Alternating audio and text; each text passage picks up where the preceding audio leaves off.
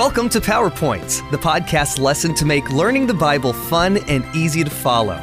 This podcast is based on the GraceLink curriculum for the Junior Sabbath School Bible Study Guide from the General Conference of Seventh day Adventists. You can read along at juniorpowerpoints.org. There, you can also download and subscribe to these podcasts under Resources or on iTunes.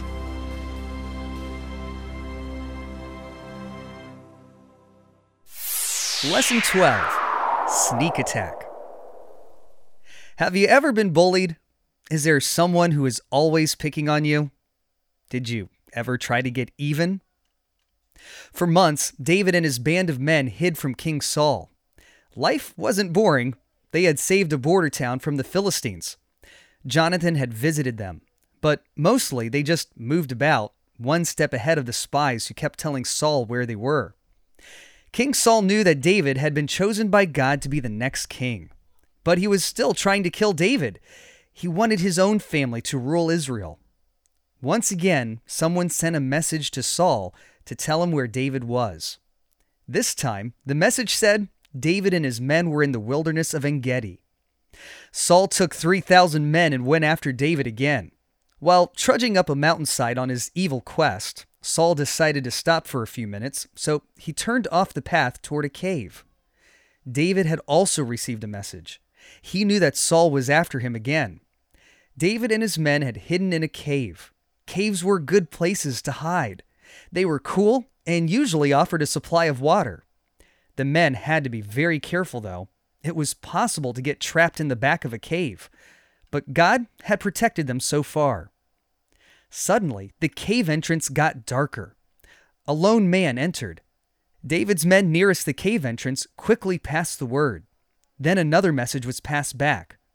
The lone man was King Saul. David's men tried to convince him that King Saul was now in his hands. This was David's chance to overtake his enemy and to occupy the throne of Israel. David looked toward the entrance to the cave where the king was but he knew that it was not all right to hurt the king. Yet David decided to get close to the king. Creeping quietly forward, David got next to King Saul. Quietly, he reached out and cut a piece of cloth from the bottom of the king's robe. Then turning, he slowly crept back to his waiting men. They all waited quietly until King Saul got up and went out of the cave. Look what I did, David cried out when the king was out of earshot. I ruined the king's robe. I shouldn't have even been that disrespectful, he continued. His men looked at him in amazement. What was he talking about? King Saul was trying to kill David, and here he was upset because he had ruined the king's coat. As much as they loved and admired their leader, David's men couldn't always understand him. David hurried to the entrance to the cave and called out after the retreating king, My lord, the king! King Saul slowly turned around. He could see a young man kneeling down with his face on the ground. David continued to talk. Why do you listen when my men say David is bent on harming you? This day you have seen with your own eyes how the Lord delivered you into my hands in the cave.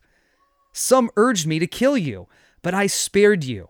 I said, I will not lay my hand on my Lord because he is the Lord's anointed. 1 Samuel chapter 24, verses 9 and 10. David slowly raised one arm up in the air. A piece of cloth fluttered between his fingers. See this piece of your robe? I got close enough to you to cut it from your hem. The king looked around at the bottom of his robe. Sure enough, there was a jagged edge where a piece had been cut out. He looked back up the hill at David. For a little while, his heart was touched, and he realized that he had been unfair to David. I know you will be king someday, Saul called back up the hill to David. You are more righteous than I am. Who has ever heard of someone letting their enemy get away as you did today? There was a catch in Saul's voice as he thought of what might have happened. Promise me, though, Saul persisted, that you will be kind to my family when you become king. But he needn't have mentioned it. Before him knelt a young man who knew how to treat others with consideration and respect, regardless of how they treated him.